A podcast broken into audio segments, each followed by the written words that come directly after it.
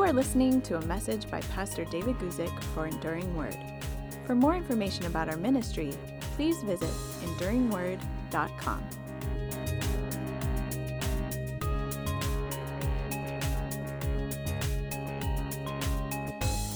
Hey everybody, my name is David Guzik, and I'm very pleased that you could join me today for our Thursday afternoon YouTube live question and answer program. I want to give a special greeting, and I'll do this several times throughout our time, to our TWR 360 viewers. Uh, we're very grateful for the partnership that we have with uh, putting out this question and answer program on the TWR 360 platform.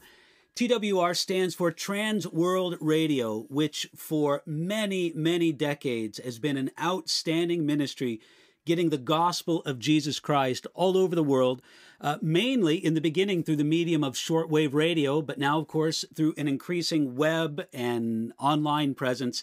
It's wonderful to see how God has used that. So, again, I just want to say welcome and thank you to our friends at TWR 360 how we usually do it here on a uh, Thursday afternoon. And I say Thursday afternoon because that's what time it is here in Southern California uh, where I'm speaking to you from my home. Uh, we get together at 12 noon Pacific time. I don't know what time of the world it is at your particular place. One of the things we really enjoy about these uh, Thursday afternoons is that we do have an international audience. And I'm very pleased that we can reach out to people all over the world and that they can be here with us to uh, you know, just be a part of things here. So, again, welcome. We're very, very glad that you can be with us here. Okay, our lead question for today comes from Urduha. I hope I'm pronouncing your name correctly. Please forgive me if I'm not. But this is a question that came in some time ago, I believe by email. And basically, I could boil the question down to a single phrase. This question Was Judas a hero? Now, here's the question. I'll give it to you in its entirety from Urdua asks, uh, Jesus Christ suffered and died to pay the penalty of our sins so that those who believe in him will not perish in hell but have eternal life in heaven. If Judas Iscariot did not betray Jesus, then Jesus would not have suffered and died. So is Jesus is Judas, I should say, actually a hero for Christians? Well, Urduha, I thank you for asking this question. I think it's a excellent question to ask, and people have asked this question to me before. And really, what you're dealing with here is the idea that we know that as believers, Jesus Christ is the Savior of the world. And it wasn't primarily through his sinless life that he accomplished our salvation not primarily through his uh, amazing teaching that he accomplished our salvation. It wasn't primarily through the miraculous things that he did. Of course, all of those elements play into his uh, complete role as a savior for us. But fundamental salvation was the sacrificial, substitutional death of Jesus Christ on the cross and then his subsequent uh, resurrection, his raising from the dead, to demonstrate that the price was paid at the cross and that he was not bound by sin or death. Okay, so we understand that it's Jesus' work on the cross. And people have asked the same question that Urduhu asked, Urdua, I should say, asked. If Judas is in some way responsible for Jesus going to the cross, then maybe Judas did a good thing in betraying Jesus and that we shouldn't think of him negatively.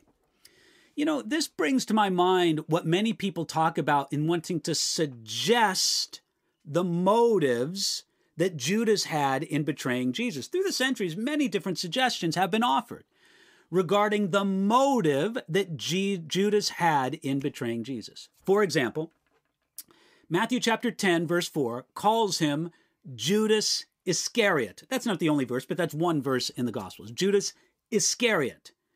Now, it may be that that means that he was from the village or city of Kerioth. That's a city in southern Judah. Again, we can't be certain. There may be other associations with that name, Iscariot. But if he was from Kerioth, that would make Judas probably the only Judean among the other disciples. The rest of them were all from the area of Galilee. Now, some people wonder if Judas resented the leadership of Galilean fishermen among the disciples, and maybe had finally had enough. That's one suggestion. Other people suggest this that Judas was disillusioned with the type of Messiah that Jesus revealed himself to be. In other words, Judas wanted Jesus to be a more political Messiah, a more conquering Messiah. And that's not what Jesus came to do in his first coming. Some people suggest this is number three that Judas watched the ongoing conflict between Jesus and the religious leaders. And as he watched that, Judas concluded that the religious leaders were winning and Jesus was losing. Therefore, Judas perhaps decided to cut his losses and join the winning side. Perhaps Judas came to the conclusion that Jesus was simply not the Messiah, or that he wasn't a true prophet, uh, even as Saul of Tarsus uh, first believed, later on we know from the book of Acts, before his conversion. And there are even some people who suggest that Judas betrayed Jesus from a noble motive. That it was something like this that Judas actually believed that Jesus was the Messiah. He was impatient for Jesus to reveal himself as a powerful Messiah. And so he thought that doing this would sort of force Jesus to reveal himself in power this way.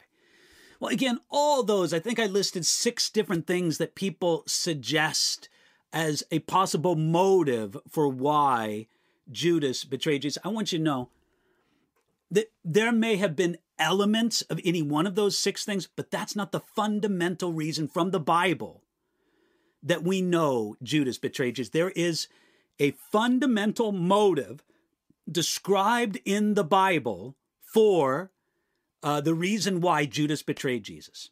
Now, before I get to that, let's understand that Jesus knew that Judas would betray him.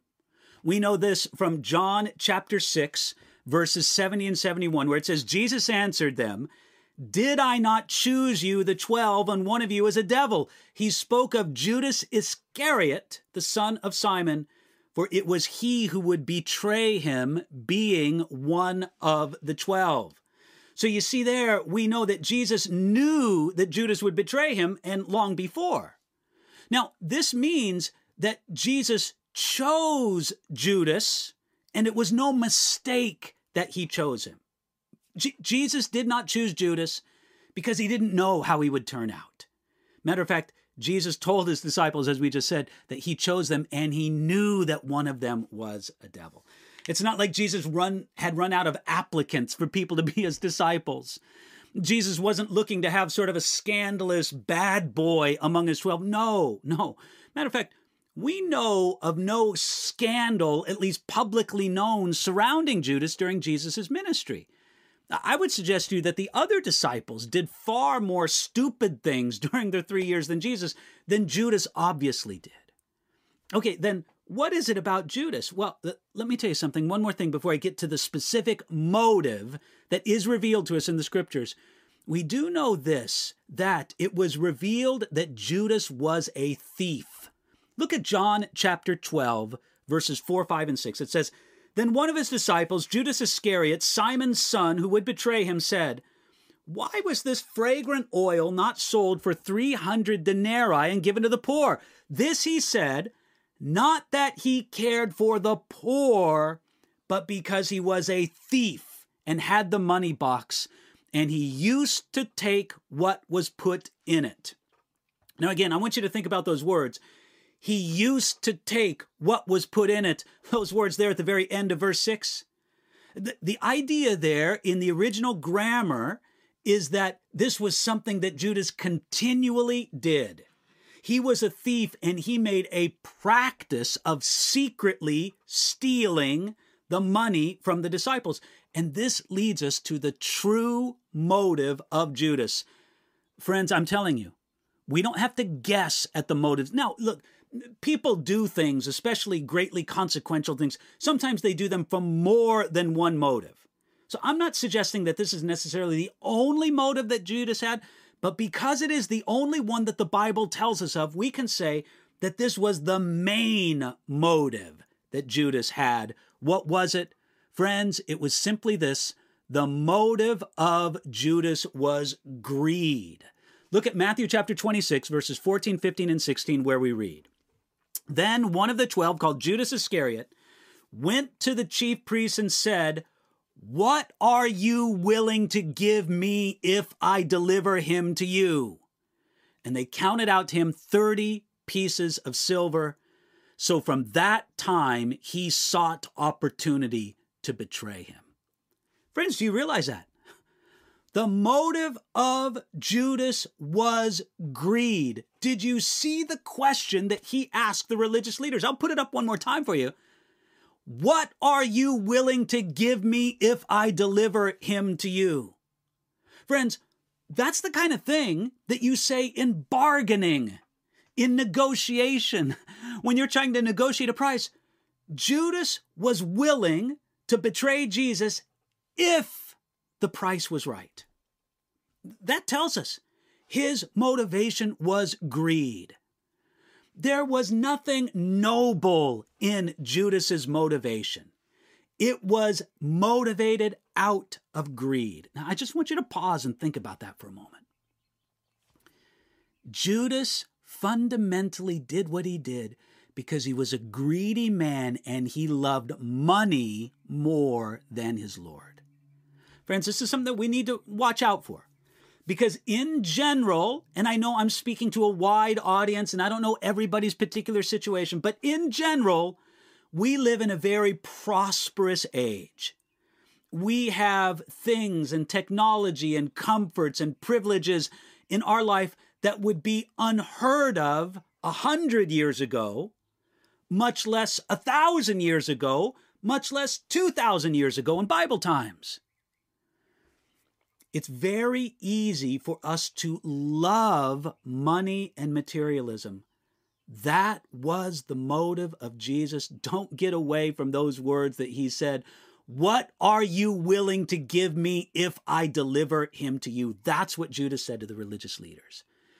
Now, I think it's fascinating that Jesus actually gave Judas one last chance to repent. We know this from the account of Matthew and the accounts uh, in the other Gospels that there at the Last Supper, Jesus very deliberately gave Judas a last chance to repent, but he didn't take it. And we also know that the devil inspired Judas to do what he did, and he actually possessed Judas. Look at these words from the Gospel of John. John chapter 13, verse 2 says, And supper being ended, the devil having already put it into the heart of Judas Iscariot, Simon's sons, to betray him. So it was Judas's greed that was provoked and amplified by the working of Satan tempting him.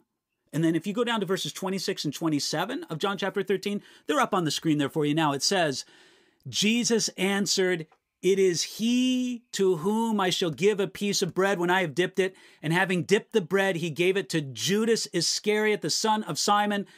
Now, after the piece of bread, Satan entered him. Then Jesus said to him, What you do, do quickly. Did you see those words in John chapter 13? Satan actually entered in to Judas. He was not only demon possessed, he was possessed by Satan himself. I, I want to amplify Judas's sin if I could even more here. Judas actually led the soldiers that came to arrest Jesus. Look at John chapter 18, verse 3. It says this Then Judas, having received a detachment of troops and officers from the chief priests and Pharisees, came there with lanterns, torches, and weapons. Did you see the phrasing there of John there in verse 18? He received a detachment of troops. So th- there's some sense, I mean, not in every imaginable, but there's some sense Judas was leading or commanding this. He was the head of the operation. And then you know what happened next. Judas betrayed Jesus. And how did he betray him? He betrayed him with a kiss. Matthew chapter 26, starting at verse 48, says, Now his betrayer had given him a sign, saying, Whomever I kiss, he is the one, seize him. Immediately went up to Jesus and said, Greetings, Rabbi. And he kissed him. But Jesus said to him, Friend, why have you come? How terrible for Judas not only to betray Jesus, that would be bad enough, but to do it with a kiss, with a warm, affectionate greeting. So, no wonder that Jesus said that Judas was guilty of the greater sin. That's what he told Pilate. No wonder that Jesus said that it would have been better if Judas were never born. Look at this in Mark chapter 14, verse 21, where it says, The Son of Man indeed goes just as it is written of him, but woe to that man by whom the Son of Man is betrayed. It would have been good for that man if he had never been born. See what Jesus is explaining there?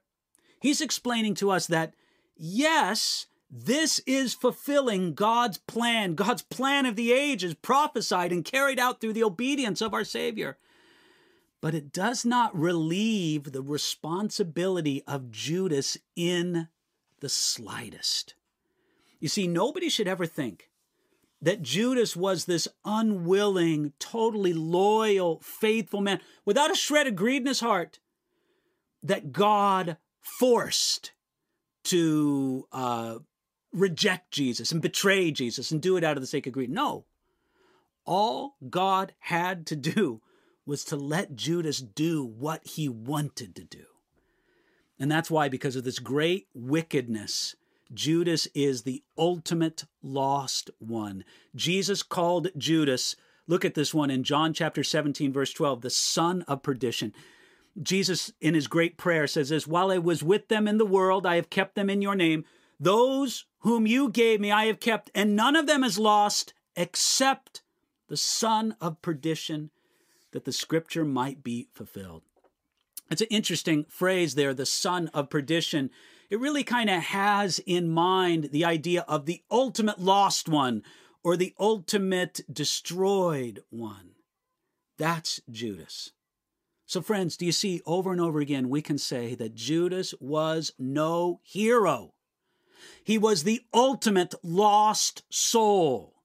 He was a hypocrite, he was a deceiver, he was a thief, and the only motive the Bible mentions for his betrayal of Jesus to the death of Jesus is greed.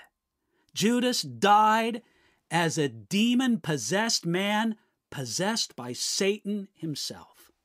And I'll say it again we know of one motive that Judas had according to the Bible that's greed.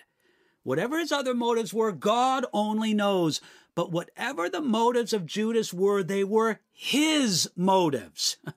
God used the wicked work of a willing Satan who used a willing Judas. And God ordained that these things would happen, but he did not prompt Judas to sin. Judas is no hero. All right, let me conclude with this, and then we'll get on to the questions in the side chat. But I do want to say this it's easy for us to stand across from a distance and to say how terrible Judas is, and it's deserved. Judas was terrible. We're not trying to debate that. But it's easy for us to forget how we can sin in a similar way. I'm not saying the exact way, but in a similar way to what Judas did. I want to read you two quotes from Charles Spurgeon. To me, they really hit home. Here's the first quote I want to read to you. He says, Yet many have sold Jesus for a less price than Judas received. A smile or a sneer has been sufficient to induce them to betray their Lord. That hits home, doesn't it? Listen, we can stand all day long and condemn Judas, and we should. He's worthy of condemnation. The son of perdition is worthy of condemnation. Jesus said even that it would be better if he was never born. But, friends, Judas at least got something for his betrayal of Jesus. Isn't it crazy that there are people today who betray Jesus uh, for even a smaller so called reward than what Judas received. And one other thing, another quote from Spurgeon. Here he's talking about the way that Judas betrayed Jesus with a kiss. Final thought here. This sign of Judas was typical of the way in which Jesus is generally betrayed. When men intend to undermine the inspiration of the scriptures, how do they begin their books? Why, always with a declaration that they wish to promote the truth of Christ. Christ's name is often slandered by those who make a loud profession of attachment to him and then sin as foully uh, and then sin and then sin foully as the chief of transgressors. Friends, isn't that a remarkable quote from Charles Spurgeon? telling us simply how it is true. It is often true that Jesus today is not only betrayed, but he's betrayed with a kiss. He's betrayed by those who claim to have some allegiance to Jesus, some profession of faith towards him. Well, may I say, may it never be so with us. Amen. All right, uh, I want to take the time now and take a look at the questions, or at least some of them that our moderator Devin has forwarded to me. Uh, let's take a look now at the questions coming in on the side chat. And again, let me say, uh, I want to thank our TWR Trans World Radio 360 audience that has come here to uh, take part in our YouTube Live. It's wonderful to have you here among us. So uh, let's take a look here. Uh, Jose asks, was King Saul saved? According to 1 Samuel 28 19, Samuel told Saul that he and his sons were going to be with him. Your thoughts, please. Um, okay, Jose, I think that Saul was not saved. There's nothing in the life or the testimony of King Saul that leads me to believe that he had any spiritual life, any repentance. Now, it is true what you say. In 1 Samuel chapter 28, when Samuel, in this really bizarre occasion, speaks from the realm of the dead to Saul, giving Saul one last chance to repent, he tells Saul, again, Samuel speaking from the dead, he tells Saul, You are going to be with me. Now, I don't think that Samuel meant, You're going to be with me in heaven. I don't think that Samuel meant, You're going to be with me in what the Bible calls, Jesus called it the bosom of Abraham in the Gospel of Luke. I don't think that that's the sense at all. I think the sense is instead that you're going to be with me in the realm of the dead. I hope that makes some sense with you.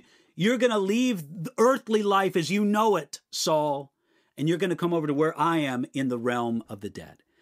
So um, I would think that Saul was not a saved man, that we will not see him in heaven. Now, I'd be delighted to be wrong. And uh, if I see Saul in heaven, then I'll apologize to him for my hasty judgment. But it doesn't seem to me that we have any indication of true spiritual life in Saul whatsoever. But it was true that Saul and his sons, particularly Jonathan, would join Samuel in the realm of the dead by the next day. So thank you for that question, Jose. Let me go on to the next one from Todd asking, was Lot considered a faithful believer? Was he sent providentially to Sodom and Gomorrah to preach repentance? Okay, Todd, very interesting question. Because from what we see of the life of Lot as it's recorded for us in the book of Genesis, there doesn't seem to be anything faithful in Lot. First, Lot is uh, making or pitching his tent towards the city of Sodom. Then the next time we see him, he's living in Sodom. Then the next time he is sitting in the gates of the city. He has a position of influence and leadership in the city of Sodom. Then he's destroyed with the city, or rather, his possessions are destroyed. He and his family, notably his daughters, his wife, perished on the way out of Sodom, escaped because God intervened out of graciousness to Lot. What I'm just trying to say is this there's nothing in the Genesis account that would lead us to say that there is anything praiseworthy about Lot's uh, association with the city of Sodom. Then we get the difficulty. It's in Second Peter, isn't it? You know, I'll be very honest with you folks. I've written a commentary on the entire Bible. I think I know the Bible pretty well but I often get confused just in my mind as to what's in First Peter and what's in Second Peter. So often I say, as Peter writes, it's either in First or Second Peter, where he speaks of righteous Lot and his soul being vexed by the ungodliness in the city of Sodom. When we read those words written by Peter, our eyes kind of get big. Wow. First of all, that Lot is described as righteous because that doesn't stand out to us in the book of Genesis. Nor does it stand out to us that his soul was troubled or disturbed or vexed by the sin that he saw in Sodom. So, taking those things and putting them together, Todd, Lot was a believer, no doubt about it. A faithful believer. I think it's probably better to look at Lot as a believer who was a real believer, if I could use that phrasing, yet compromised. And he was saved, as Paul would later write in one of his letters to the Corinthians, by the skin of his teeth, but that, that means by the narrowest of margins. But uh, he lost everything. In the end, losing his dignity with his daughters. Now, was he sent providentially to Sodom and Gomorrah to preach repentance? Well, everything that happens happens in some ways by God's providence, in some regard or another, either by what God actively performs or allows. So, yes, it was definitely in God's plan that Lot go there and preach repentance, which Peter says that he did. But it's hard to describe him as a faithful believer. Even in his hesitancy to leave Sodom, and by the fact that in all his years and given all his influence in the city of Sodom, Lot apparently converted no one in his years there. So, hope that answers that question there for you, Todd. Uh, thank you for submitting it. Next question comes from Donald, who says, People always say sin is sin. Uh, no sin is greater than the other. So, what about Judas's sin? Uh, Matthew chapter 26, verse 24. Well, um, Donald, let me just say, you are putting your finger on something uh, that needs to be talked about from time to time. Look, let, let me be very uh, transparent with you all. We preachers, and I certainly consider myself a preacher, I'm not actively right now the pastor over a congregation uh, I have more than 28 years of pastoral ministry over a congregation, but uh, I'm not actively serving as a pastor over a congregation right now. Uh, but but I do know this that as a preacher, sometimes we preachers speak imprecisely. We don't speak with precision. And, and what do I mean by that? I mean simply this: we get a little sloppy theologically in the way that we speak. And it's common for preachers to say, I'm sure that sometime or another I have said this, though I think it would be a long time because I understand this to be a mistake. But I'm sure at some time or another in my preaching I've said something like this All sin is sin. God sees all sin the same. It's not true. Now, all sin is sin in this sense that any sin is enough to make us guilty before God. A small sin makes us guilty before God and needing of a Savior just as much as a big sin does. So, in that narrow sense, all sin is the same. However, to say that all sin is equal is really moral craziness. Friends, um, to brutally murder someone is worse than uh, I don't know, giving them a side eye or saying something rude to them. It, it may be a similar heart motivation, but the act and its consequences are different. And Jesus specifically told us this when he spoke of some people being liable, some cities, some individuals, of a greater judgment than others. Let me tell you this hell will not be the same experience for everyone. There are people, to use the phrase that Jesus used, who will have a greater condemnation, which, by the way, you have to admit is a chilling phrase. There's condemnation and there's greater condemnation. Now, no one will have it good in hell. We understand that. But some people will have it worse than others.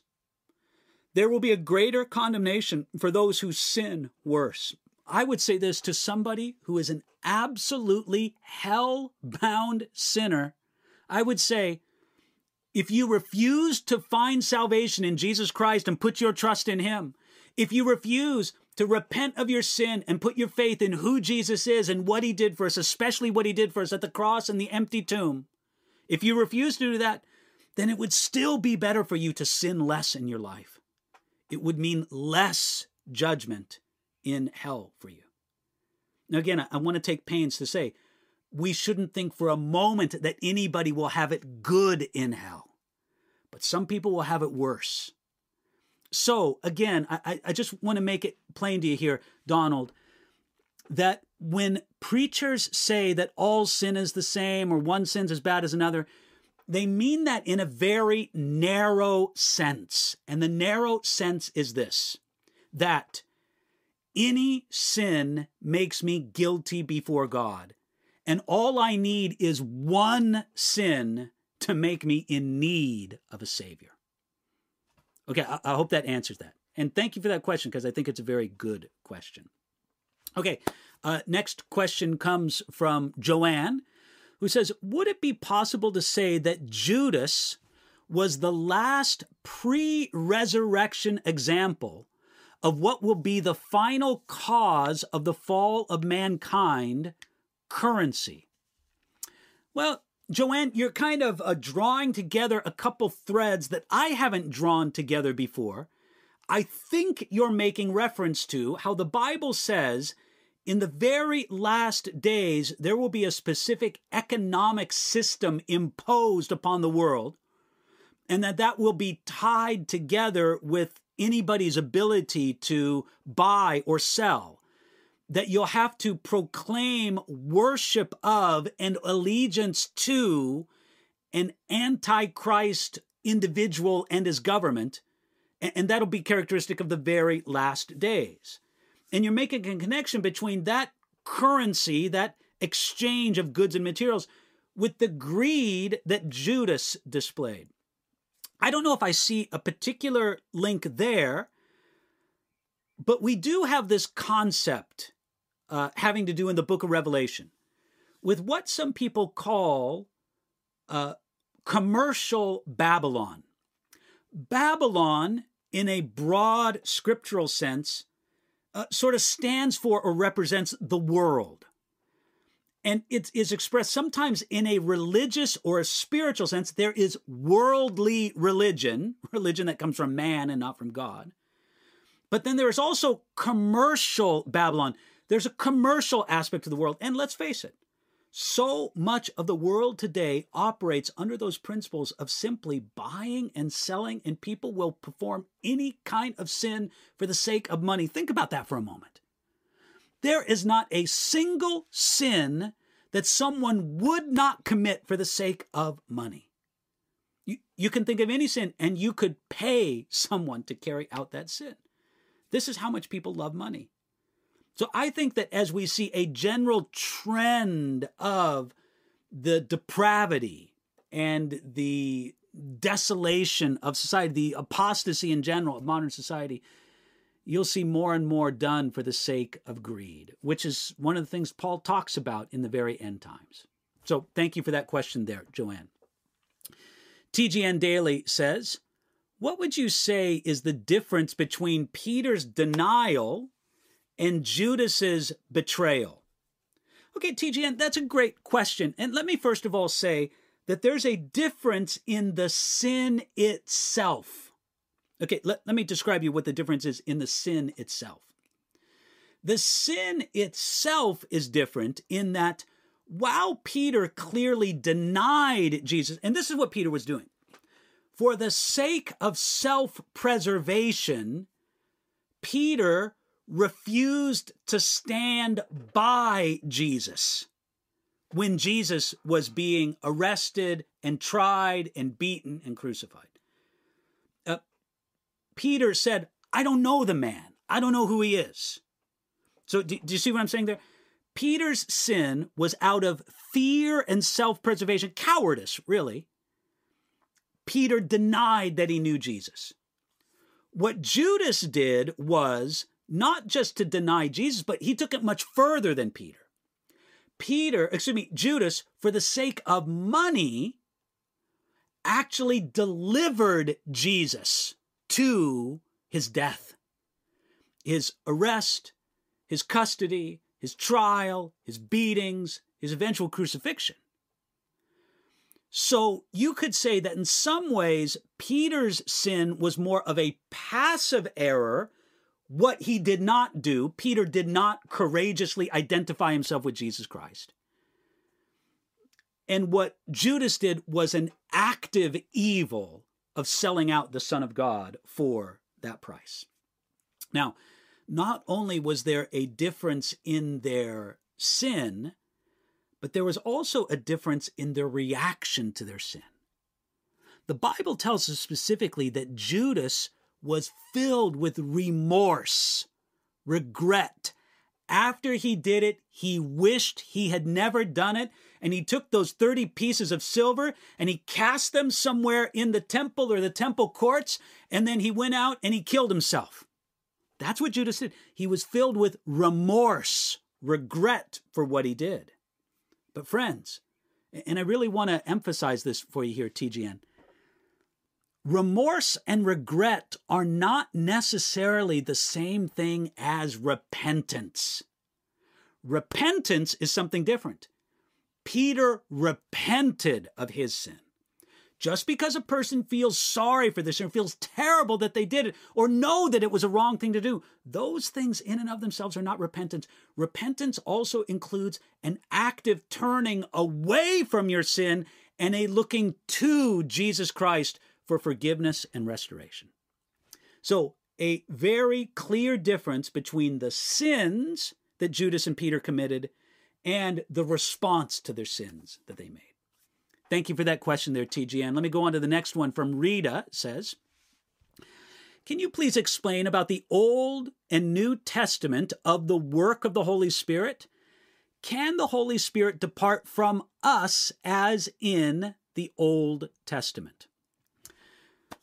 Okay, now, Rita, I'm going to answer this question without getting into the issue of uh, what some people call, I don't like to use this terminology, but what some people call once saved, always saved. I'm going to leave that off to the side right now and just say, no, there's a very different giving of the Holy Spirit because of the new covenant, the New Testament. When Jesus, in his death and resurrection and through the completeness of his work, when Jesus instituted the new covenant, all those predicted things regarding the new covenant in the Old Testament uh, were enacted. And one of those was a different way that the Holy Spirit was given to his people. Under the new covenant, the Holy Spirit is given um, widely, broadly to everyone who calls upon the name of the Lord. You see, that was the remarkable thing about the day of Pentecost and what Peter made reference to in Acts chapter 2. What Peter made reference to in Acts chapter 2 was this simple phenomenon that the Holy Spirit was poured out upon everybody, not just a few people, but upon everybody, all believers, I should say, not every individual, but all who believed, all who partook of the new covenant. Under the old covenant, the Holy Spirit was poured out upon certain people for certain reasons and often for certain periods of time. God was raising up a special leader or a special worker to accomplish something.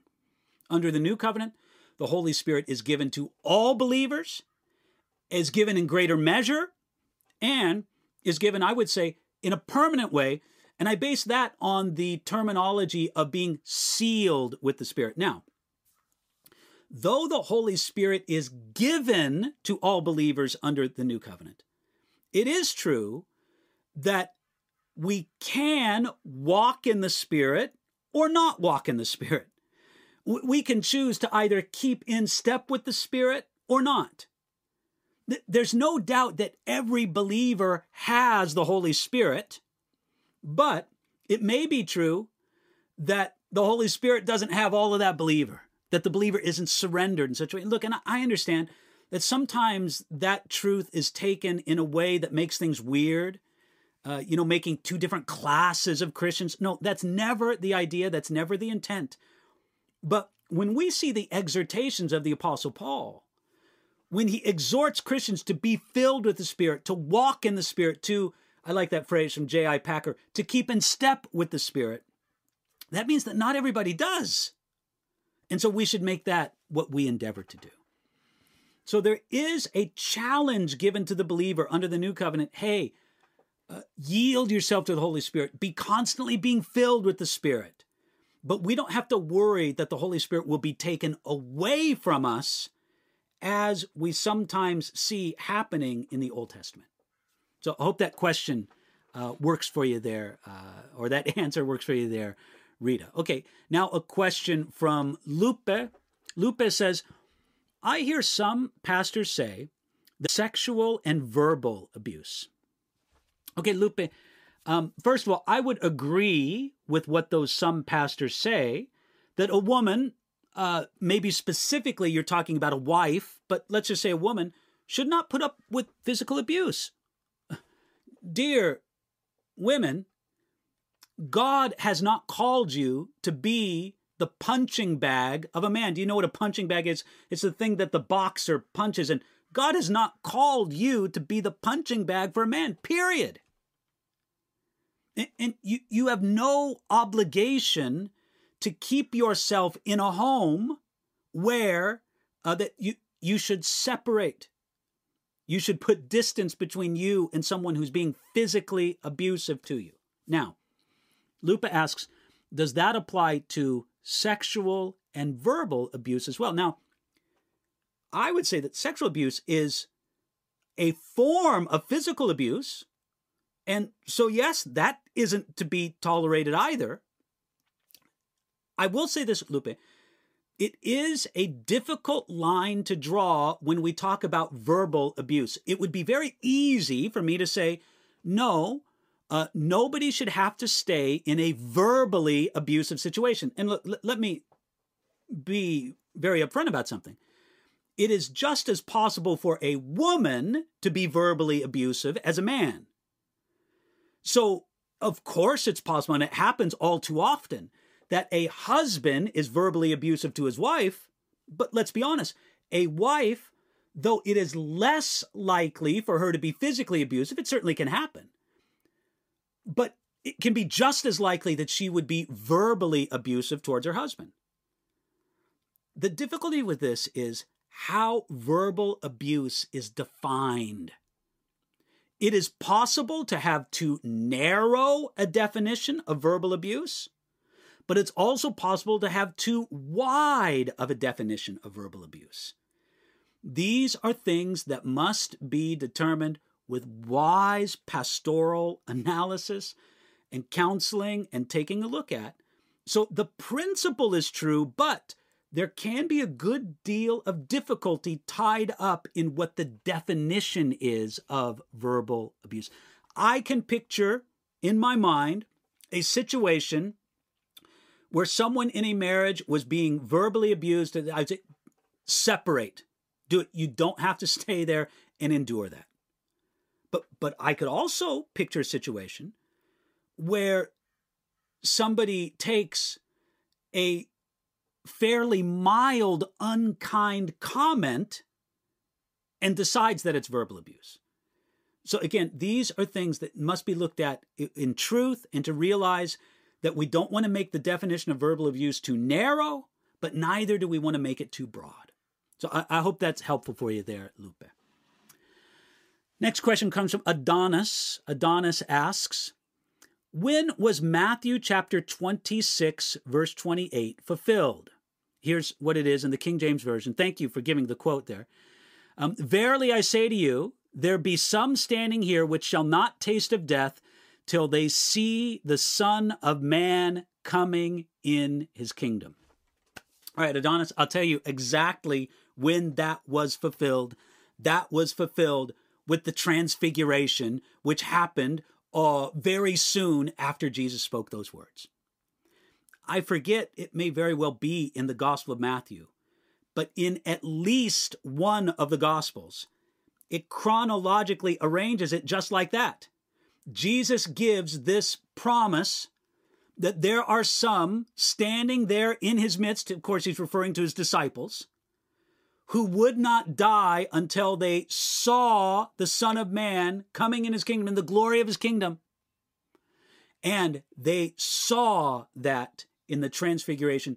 One of the Gospels, I believe it's Matthew, but I'm doing this up top of my head. It's certainly Matthew, Mark, or Luke, although the transfiguration is also included in uh, the Gospel of John. But that was fulfilled when Jesus uh, was transfigured before them, shining in the radiance of his kingdom. And, and that showed him the glory of God as Jesus would appear at his second coming as well. So, uh, in at least one of the Gospels, it's very clearly arranged that way to, to show us that that is the fulfillment. And uh, I, I, believe, uh, Adonis, that that is exactly when that was fulfilled. Okay, uh, next question comes from Alfredo. Are homosexuals reprobate and thus incapable of being saved because they want nothing to do with God? Uh, Alfredo, I, I would I would not phrase it in those terms at all. Now, the sin of homosexuality is a serious sexual sin. Absolutely, it is. The Bible speaks of it in both the Old and the New Testaments as such. By the way, every once in a while, you'll get people who say that Jesus was not concerned with homosexuality, that it was of no concern to him, that, you know, he never said anything about it. That's not true. And that's not true in a few ways, but I'll just give you one. Jesus specifically said that he had not come to destroy the law and the prophets, but to fulfill them, and that Jesus affirmed the moral law of the Old Testament. He didn't renounce any of it. Certainly, he fulfilled the ceremonial law, but the moral law, Jesus did not repudiate it. So we would not say that Jesus repudiated or revoked the Old Testament law prohibiting homosexuality any more than we would say that Jesus revoked or repudiated the Old Testament law against adultery or what we might call heterosexual sexual sin. Okay, so what we need to understand here, though, is that yes, these sins are serious, but um, they're not beyond God's ability to save. And if a person, whether they are a sinner in a heterosexual sexual way, or they are a sinner in a homosexual sexual way, we understand that these people, anybody, can be saved if they will put their trust in Jesus Christ. Again, this is what it means it means simply this to understand that you're a sinner, and two, realize your need for a Savior. You understand you cannot save yourself, and you need to look to Jesus to who he is and what he has done, specifically what he did on the cross and the empty tomb. You need to look at the Jesus that's revealed to you in this Bible, not this Bible particularly, but in the Bible, Old and New Testaments, and put your trust in him. And the Bible says that all who call upon the name of the Lord, in that sense, they shall be saved. Now, um, what if a person struggles with sin after that? D- does that mean, well, forget it? You know, no, not necessarily. If their repentance is real and they carry on the struggle against sin, then they can be confident that God has changed their heart and is changing their actions and their habits of mind and heart and body all along the way. But what we don't do, and we need to be careful with this, and say that if you are a Christian, you won't sin any longer. You won't be in bondage to sin as a person was before. You won't be comfortable in habitual sin. John talks about that in First John. But instead, it's much more of a matter that you will understand that you've been changed by God and you will do your best to live out what God has worked in. Now, that principle applies to the person who has struggled with homosexuality as well. They need to recognize it as sin and they need to say, okay, I don't want to carry on that sinful behavior. I want to see who I am, a new man or a new woman in Jesus Christ, and I want to live that out. And if they stumble along the way, God's forgiveness is there, but they need to be carrying on this process of growing in their Christian life that includes growing in our holiness, in yielding ourselves to God in every area of our life, including our sexuality. So, again, I hope that answers that question there for you, Alfredo. Let me take a question here from Jane. Genesis chapter 6, verse 4 says, the Nephilim were on the earth before and after the flood. How did that happen? Uh, Genesis chapter 6, verse 4 in the King James Version says this There were giants on the earth in those days, and also after that, when the sons of God came into the daughters of men, and they bare children to them, and the same became mighty men which are of old, men of renown. Okay, Jane, I'll be honest with you. This, in my mind, is one of the tougher Bible questions to answer. If God destroyed the earth, uh, excuse me, uh, judged the earth, he didn't destroy the earth. If God judged the earth in Noah's flood and only eight remained, and the Nephilim and those associated with them were destroyed in the flood, and the human race had a new start, as the Bible indicates that they did, then where did the Nephilim come from after the flood? Now, I'll give you my best explanation of this. I'll be very transparent with you, Jay. Um, I don't know if this is a perfect uh, explanation. I don't think it is. In my mind, this explanation has some problems with it. But to me, it's the preferred explanation, even though it has problems with it. I believe that the Nephilim referred to after the uh, flood were people who were large, you know, human beings. There's certain uh, tribes or ethnic groups that are just larger than others. These were remarkably large people um, you know, on, on the human scale and standard, but they weren't, if I could say, genetically Nephilim. And they were simply named that way in connection with something like this. After the flood, when there were people who developed just because of genetics and genetic variability and all the rest, there, there emerged a tribe or a group of people who were large and big and strong. People said, man, they're like the Nephilim of old. Now, they mean that sort of as a title, not literally so.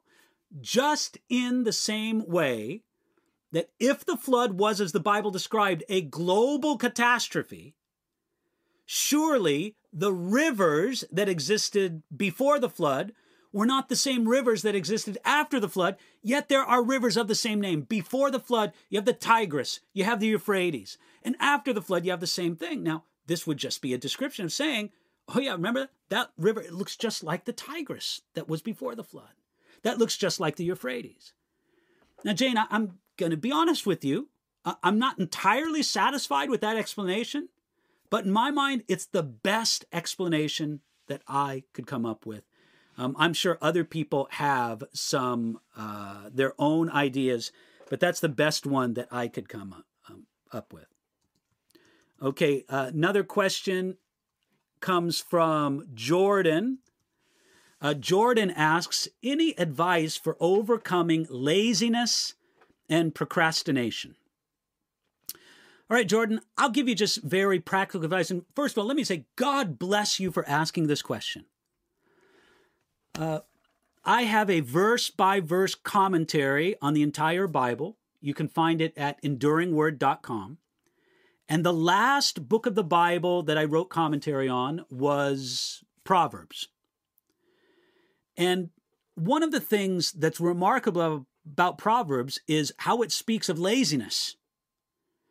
The book of Proverbs, God's word, takes laziness as a real sin, as a serious sin. Okay, so what do we say about laziness then? Well, I'll give you two very practical ways to deal with it. Number one, make lists for yourself. At the end of every day, make a list of things that you need to accomplish tomorrow and look at the list in the morning and set out yourself to accomplish those things. Much of our laziness and procrastination is because we just don't make lists. We're not methodical in thinking, okay, I got to do this, I got to do this, I got to do this. Make lists for yourself. That's one thing to do. Second thing you do, uh, make yourself accountable to somebody. Look, in anything that we're trying to overcome, if we have somebody to whom we will be accountable, it is remarkable to see how things will change in our life. So I would simply give you that recommendation. Make yourself accountable to somebody. Uh, first, start making lists of what you need to do each day and make it at the end of the day and start with it in the next day. And then, secondly, make yourself accountable to somebody. And then for our final question for today comes from Paige. Paige writes, were Peter, James, and John in Jesus' inner circle because they were the first to be called by him? Wow, Paige, you're asking a great question. I'm looking here on my bookshelf to see if I have a particular book that I want to show you. Uh, okay, Paige, there are people who have suggested that. Uh, maybe it's because they were the first one called. I don't know because uh, Andrew was called at the same time as Peter. Matter of fact, Andrew was called before Peter, and he's not always, and that sometimes he's included as for Peter, James, John, and Andrew. Uh, but other times it's just Peter, James, and John. So I, I don't think that the order of calling uh, really holds water. Okay, so I'm I'm not so convinced of that. There are other people think uh, who think that Peter, James, and John formed an inner circle of Jesus's disciples because they were Jesus's favorites. Jesus kind of picked favorites, and he said, uh, "Hey, you know, I'm going to pick these guys. Peter, James, now you guys are my favorites. I'll spend more time with you than any of the others." I'm going to suggest a third alternative that I first heard from a man named Gayle Erwin. Gail has an amazing book. Folks, if you haven't read this book, get this book, The Jesus Style. I'm showing you an old hardcover edition of the book, but you can get it in paperback very easily. Uh, just uh, search for it. Gayle Erwin with an E, and the book is The Jesus Style. I'll include the book name and the author's name in the uh, program notes. But here, what Gayle Erwin suggested was he said, no, the reason why uh, God, Jesus specially chose Peter, James, and John was because they were likely to cause the most trouble and he needed to keep a close eye on them. It's kind of like the teacher who looks over the class and uh, most of the children are well behaved, but there's those three kids, Peter, James, and John. Hey, you three, you stick close by me. I got to keep a special eye on you. I have to say, of all the suggestions I've heard as to why Jesus would have selected Peter, James, and John. I find that to be the best explanation of all. So, um, I hope you got that. And I, I want to thank you, Paige, for that question. I want to thank everybody who's tuned in today, especially our TWR Trans World Radio 360 audience. Uh, again, thank you for joining me. And uh, if you want to learn more about the Bible, uh, maybe just in your daily reading, perhaps when you have a Bible question, uh, maybe you've been asked to teach or lead a discussion having to do with Bible. Maybe you're part of a Bible study fellowship or precepts class. Again, check out my Bible commentary at enduringword.com. Maybe you'll find it helpful. Of course, not everybody finds it helpful. That's just how it is. But maybe you would. And if you would, I'd be very pleased. So uh, go right ahead, enduringword.com. And I don't mind asking you as well pray for the ongoing work of Enduring Word. Our heart is to get these Bible resources out to as broad an audience as we can, absolutely free, no ads, no paywall, no VIP section, and to do it is in many languages as we can. Hey, just today I learned that our Chinese commentary on the New Testament is now on the biggest Chinese language Bible app, WeDevote. And we are thrilled that the Bible commentary is available in Chinese and Arabic on the site WeDevote and the app. So please keep praying that God helps us to get these free Bible resources in English and in translation all over the world. God bless you. Thank you for joining me today. And uh, we hope to join you next week as well. God bless you. Have a wonderful day.